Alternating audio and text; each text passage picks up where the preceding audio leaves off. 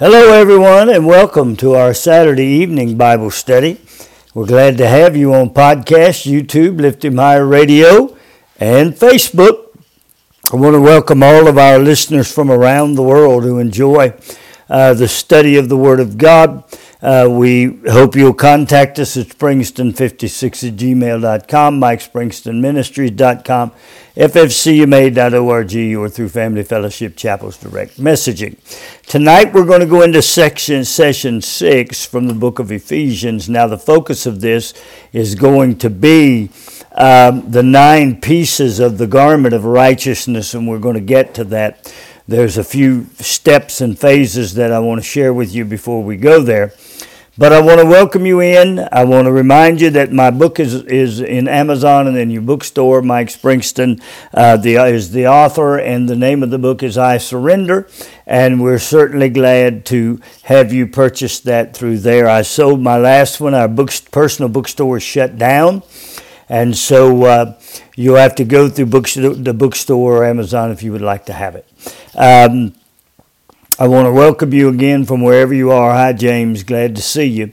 And uh, I want to have a word of prayer, and then we'll get started with our teaching on the Word of God. Father, I pray that you'll open our eyes that we can see, and our ears that we can hear, and our heart that we can understand what the Word of God is saying to us. Then may we apply it to our lives so that we can be changed into the image of your dear Son. We worship you, and we honor you, and we praise you as we ask you, Jesus, to speak to us out of the Godhead through the Holy Spirit. Show us what we need to know, do, understand, and demonstrate. We'll receive it and give it to your people. And they'll receive it, and from there they'll be changed and ministered to uh, and uh, brought in to be more like Christ. In Jesus' name, who is our high priest, our Lord, and our man in the Godhead. Amen and amen. We're beginning today to explore some activities that are done in the divine advocacy of Jesus Christ. Uh, that is provided for us as a follower of Christ. Along the way now, I want to finish up what I was talking about in our last session. Uh, when we come into the kingdom of His dear Son, we come into that kingdom due to our association with the force of righteousness. Uh, righteousness has three dynamic events that occur. Number one, when we come out of the realm of uh, uh, with as resurrected with Jesus Christ, we become the elect of God. Paul tells us that in Colossians 3. We're adopted and become children of God. Paul also tells us that in Galatians. Paul tells us we are sealed by the Holy Spirit in Ephesians, and that that Holy Spirit ship now creates us a, a, a, to be a member of a citizenship and by that citizenship, we're now under a new rule, and we're going to see the beauty of that rule in just a few minutes. Hi, Joey. That rule is, the, is under the king uh, who is the king of a new kingdom, Jesus Christ. This is going to be important to you as we study advocacy. Now, Jesus Christ, who has become our righteousness and who has brought us into the kingdom and placed us in Him will now proceed to function as our ruler. We've become a citizen of a new uh, kingdom. He is our ruler. He's going to do three distinct things for us there. Things that cannot be done for us on the earthly side. We can be saved on the earthly side. We can die to the flesh on the earthly side. And we can be raised with Christ on the earthly side. But in order for us to come into being the elect, we have to cross over the bridge by righteousness, being led by truth. Three things are going to happen. He's going to become our advocate. As our advocate, that's going to be the operation he completes for us as the high priest. He's going to become our mediator. He's going to begin to execute the exalted position that he has been given as Lord. He will be our intercessor as he releases from his position as the man in the Godhead, his direct instructions. Now, what we find out about this, that there are nine fruit of the Spirit that happen on the earthly side. There are nine fruit of the Spirit. Paul tells us about those fruit in Galatians, and I, I often uh, begin to say those fruit and then uh, forget one at the end, so I'm going to read them to you. Um, Paul says that uh, the fruit of the Spirit is love, joy, peace, long suffering, gentleness, goodness, faith, meekness, self control. Against such there is no, no um, law. So there are nine fruit of the Spirit that happen on the earthly side. In other words, there are benchmarks on the earthly side that tell you exactly where you're living. If you're struggling with operating, for instance, in uh, love or joy or peace, or gentleness or goodness or faith, or meekness or self control, uh, then at some point, some part of the flesh has reared its head. But the fruit of the Spirit, when you look at Galatians, in Galatians uh, 5:17, my Bible declares the Spirit gives victory over sin, and Paul begins to outline the works of the flesh. He does that from 17 through 21.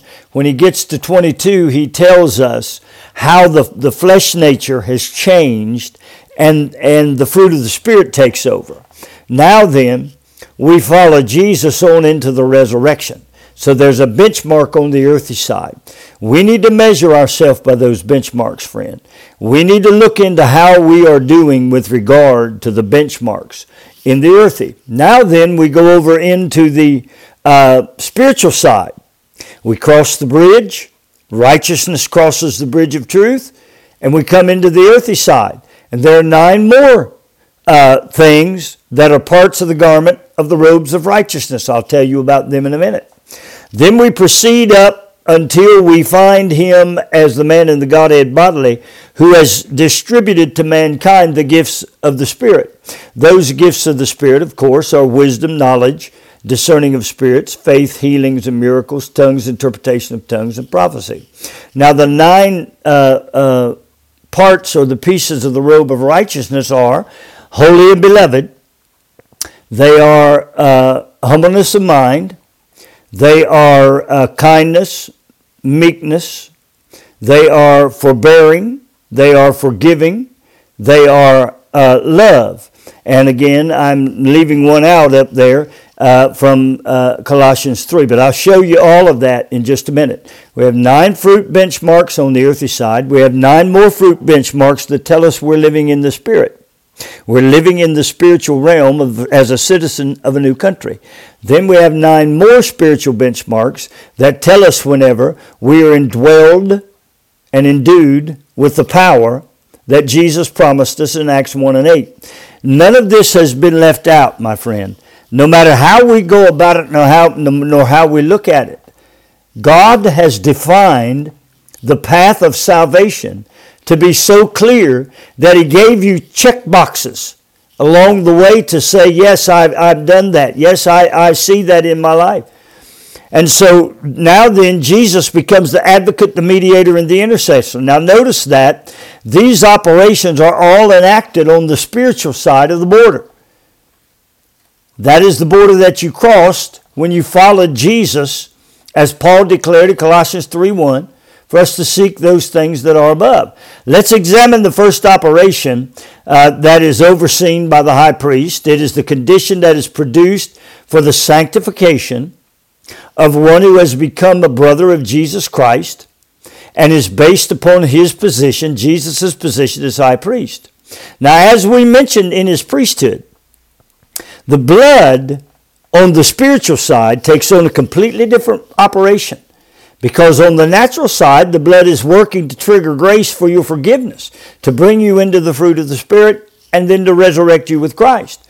But when we cross the bridge into spiritual things, well, it's there that uh, we not only find spiritual things, we find the blood working differently. The blood now works to sanctify you. It's produced in you something by the sprinkling of blood by Jesus that makes you a brother. Uh, now, this high priest uh, uh, who is now sprinkling blood and not shedding blood, and of course, both of these came from his body, Both of them were released as he was crucified, but one does a work on the earthly side, and one does the most critical work on the spiritual side. In the tabernacle, this blood is no longer used for forgiveness, not in the way it was used uh, in the earthly side from the cross. It is used for sanctification.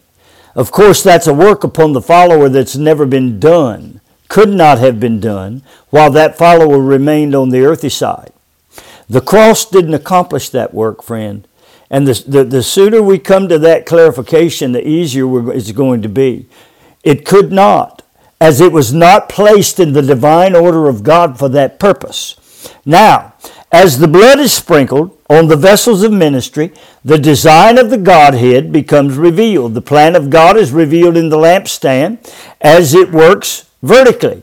Now, uh, from that vertical representation, we see that um, uh, the vessel of that the sprinkling of blood on the vessels of ministry by the design of the Godhead is revealed to us. The plan of God being revealed in the lampstand as it works vertically upward, vertically downward.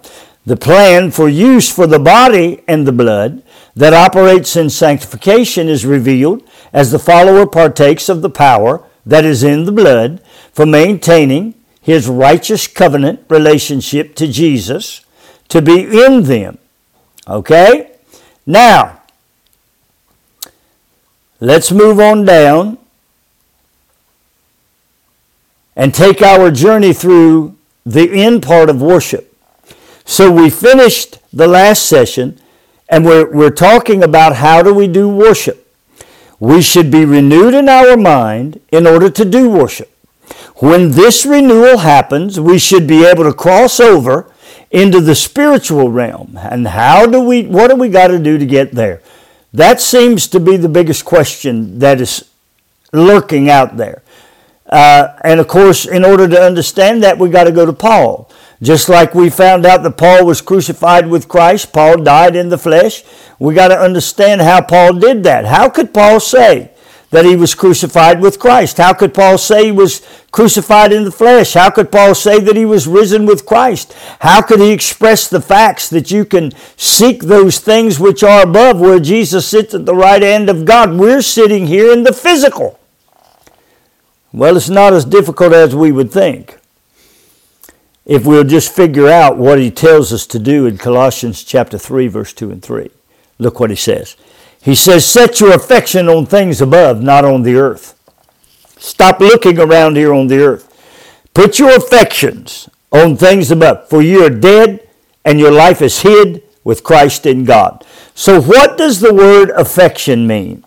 To exercise the mind, that is to entertain a sentiment or a view or attitude towards a situation, event, or opinion. To be mentally disposed, which means mentally inclined or willing to earnestly seek a certain direction. Now, let me give you an example.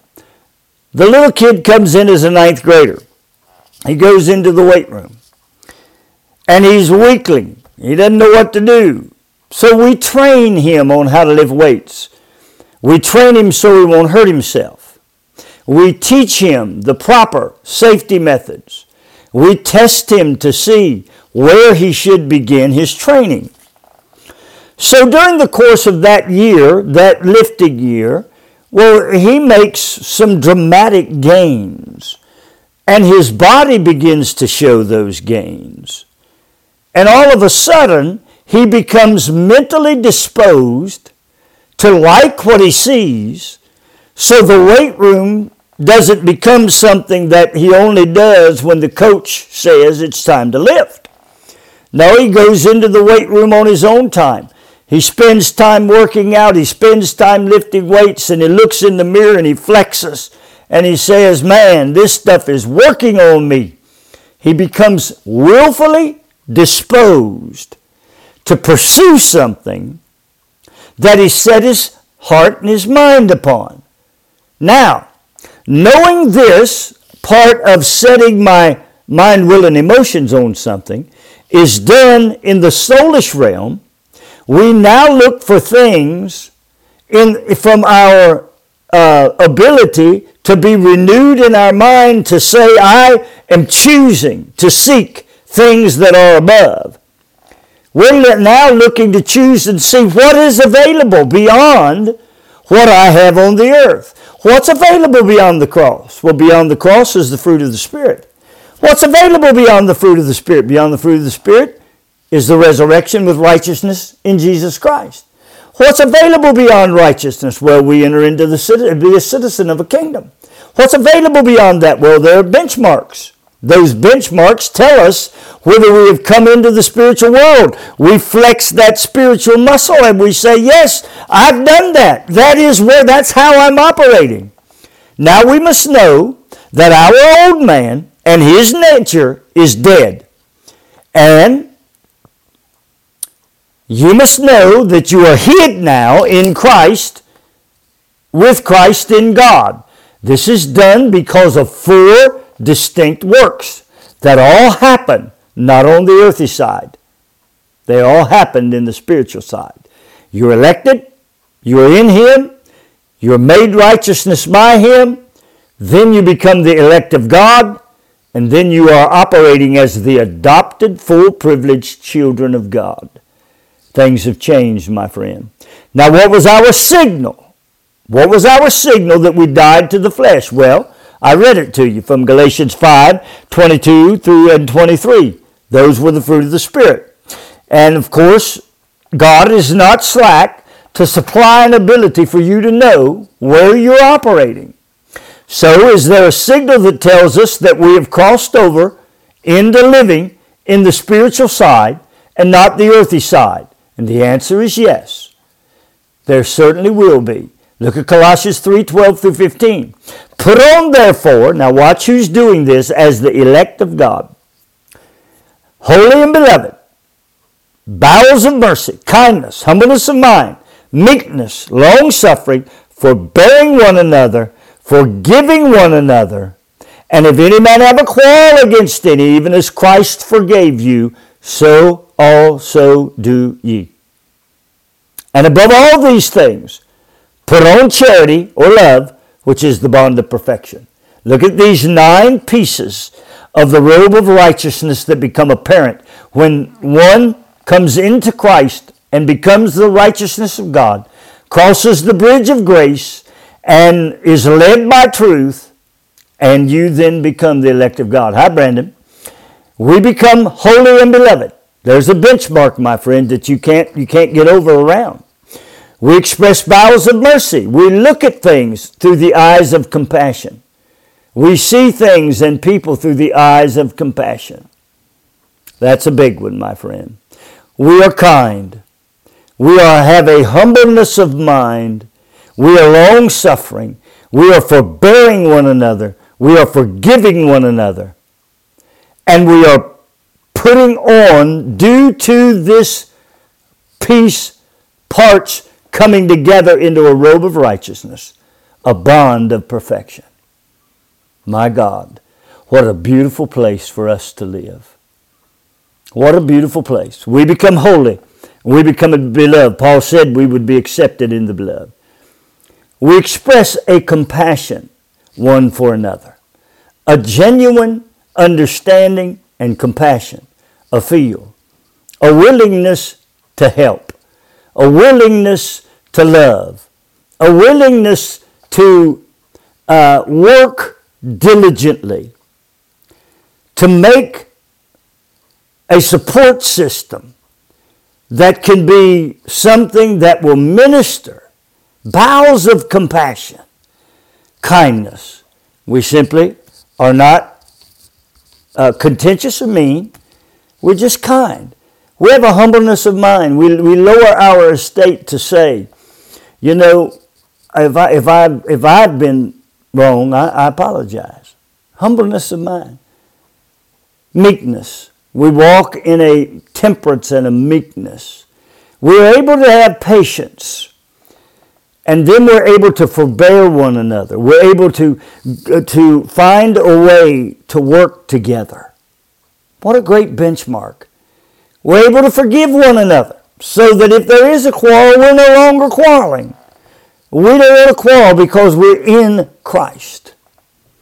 And then from there, we come out of there with a love, a genuine love, a genuine bond that goes beyond just saying, I love you, but over into the absolute perfection. Why could we do that? Because it's the love of Christ. It's not my love. These are the benchmarks that are telling me that I put on the robes of righteousness and I'm, I'm in Christ. It's telling you the same thing if you're operating there. There, there is nothing magical or mystical about it. We have seen the benchmarks of the fruit of the Spirit. Now we're simply identifying the benchmarks of the robes of righteousness. What a great thing God has done to be able to allow us to judge ourselves and to be able to allow us to say, uh, this is where I am or this is where I am not. What a beautiful thing God has done. He said, if you judge yourself, you won't have to be judged. What a great thing, friend. Nine fruits that define the change in the earthy man. Nine pieces of the garment of righteousness that clothe a righteous man in spiritual attire. Now, right here, we can easily identify where we reside on the spectrum of earthy and spiritual. Most are unaware of these benchmarks. Most are absolutely unaware of it. Most are unaware of how to move forward and to know whether you're moving into the things that are above. But it's, it's given to us, but we don't study the Word of God enough to know. Now, once we cross the bridge, we have the single thing that allows us to know right where we stand in the economy of God. Now, 1 Corinthians 11 says, Judge yourself so you won't be judged.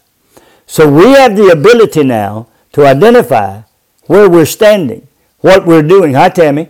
What we're doing, what we're feeling, where we are on the contingency of operating on the earthly side of the spirit side. And often, uh, as we're going to see as we get into this uh, advocacy part, uh, we're going to find that the way we deal with where we are is completely different. One blood system on the earthy side has to deal with the cross and forgiveness. One blood system on the spiritual side doesn't do that. One blood system on the earthy side, the blood is the thing that is speaking out and triggering grace. The other blood system on the spiritual side Jesus Christ himself is speaking out. And when he is speaking out, he is calling you brethren. And he is becoming your advocate. I'll explain that. So once we change over into this spiritual realm, uh, we can find out very easily if we walk and live by this last word peace. We can find out where we are if we walk and live in peace. Why? we become the children of God. How did we become peace? We became the children of God. What is there for us to be worried with? Why would we not have peace?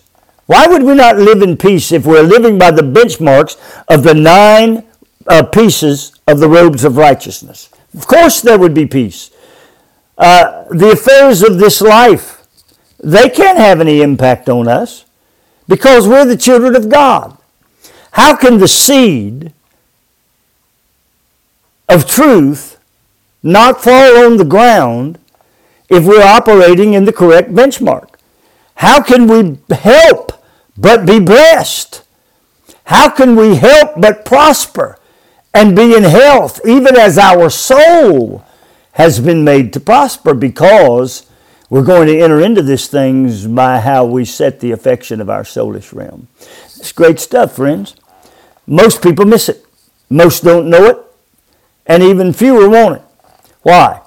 Why would I say that? Because it's as easy as changing where your affections are, how you are locating your affections, what you're thinking on, what you're setting your soulish realm to, to with your will and your mind and emotions to go after what your affections are centered and focused on all too frequently are too earthy.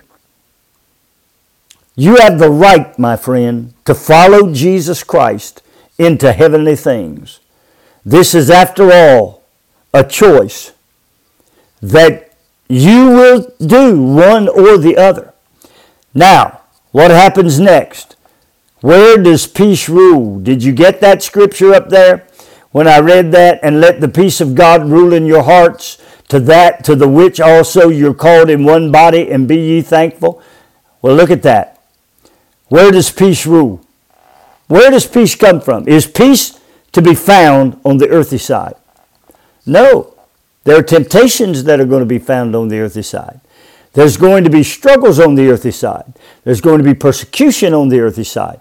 There's going to be scandal on the earthly side. There's going to be issues on the earthly side. But whenever you cross over into the spiritual world, all of a sudden now the peace of God rules you. It's not my teaching, it's Paul's teaching. I'm just telling you what Paul said. Paul said that whenever you become the elect of God and you pass into this new benchmark, the peace of God is going to rule you. From there, it's going to prosper you in your inner man. Look at what this peace is supposed to do for you, and, and if you're in the spiritual world, it will be. It's supposed to take us where we are called. We don't have any understanding that we are called to be sanctified that we are called to live in the Lordship of Jesus Christ, and that we are called to be filled with the Spirit of power. We don't have that as an understanding, as a baseline of work and expectation about the grand design of God. So here peace is taking you to the place that you're called, friend. We are called into one body. Remember this. Paul said we have one Lord, one faith, and one body. Well, that's the things that are above. We have one Lord. He produces in us one faith that is His own, and He baptizes us in the power of the Holy Spirit. That is all done in the spiritual realm for us. Then we are called to be thankful. Peace will rule in us to the extent that we are thankful for what God has done to make us what we never could have been had we remained earthy. We never could be as thankful as we will be when we enter into the spiritual world, where we become the elect of God, where we become sealed in the Spirit. We can't be thankful. We can't worship and praise appropriately until we come to the next benchmark. And all too frequently, we want to dig our heels in and we want to say we've got enough. We'll just stay where we are. We don't, we don't, that, that doesn't resonate with us. Well, my friend, it's not whether it resonates because I'm telling you. It's because Paul, the writer of two thirds of the New Testament, is telling you. Hey, Charles. Hey, Jeep. Paul, the New Testament writer, is telling you. I'm not telling you this. Now, just because other people don't preach it and don't see it and are telling their people about it doesn't mean that Paul has not put it in the Word of God for you and me. And because others have found another style of messaging doesn't mean that it is not true.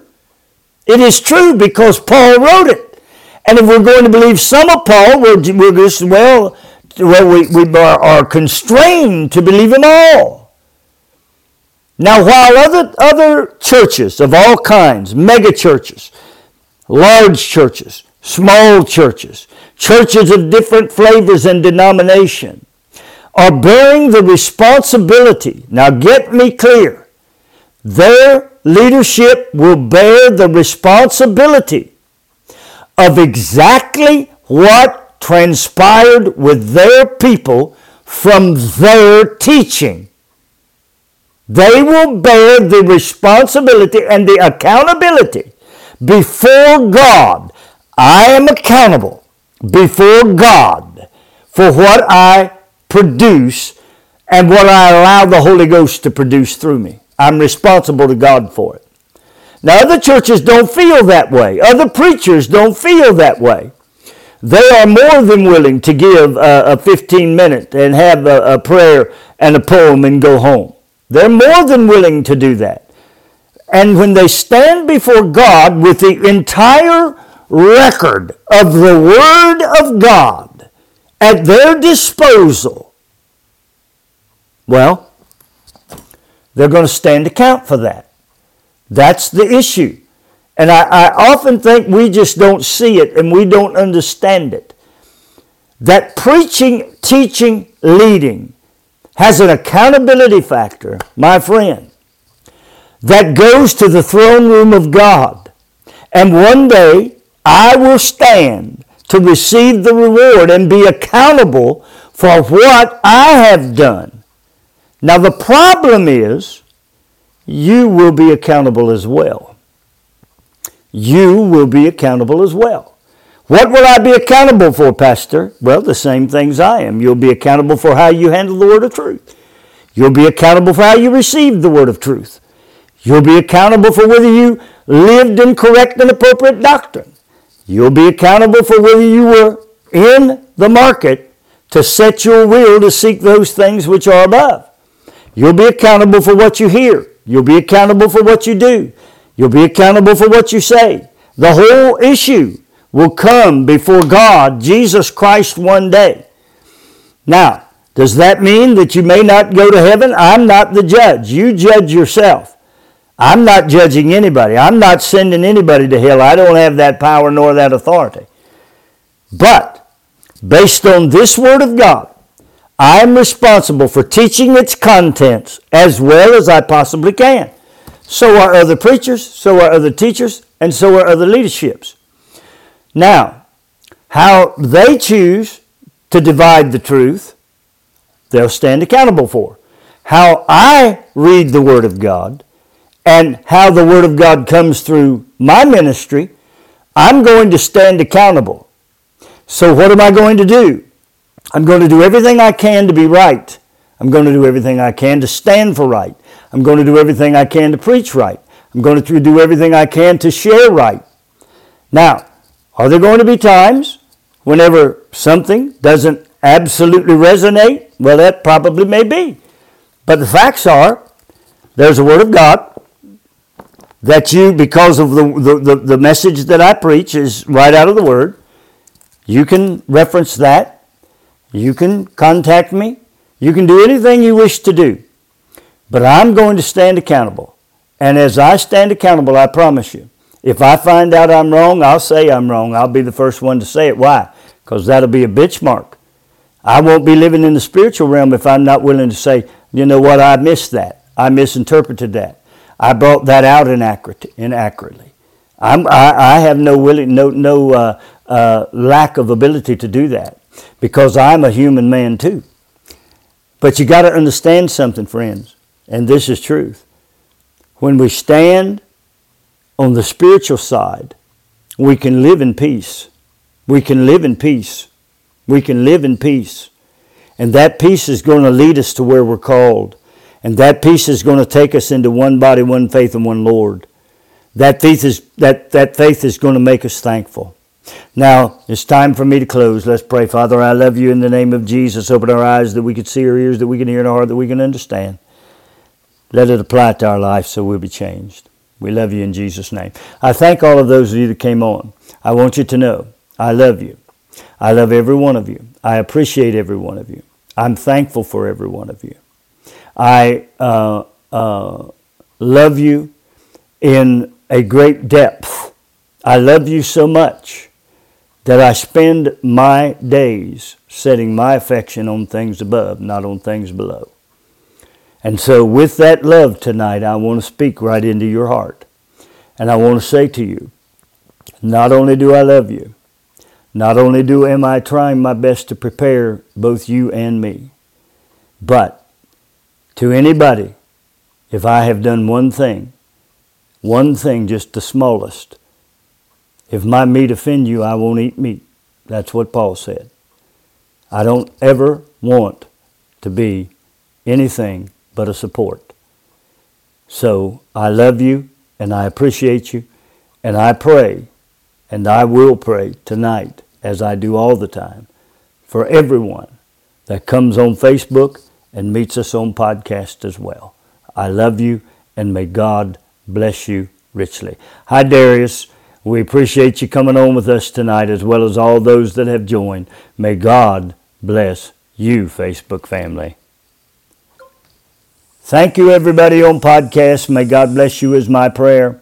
Find him as Lord. There you will find him in the privilege of using his name. Find him as the man in the Godhead bodily, and there he'll show you great and mighty things that are to come. God bless you.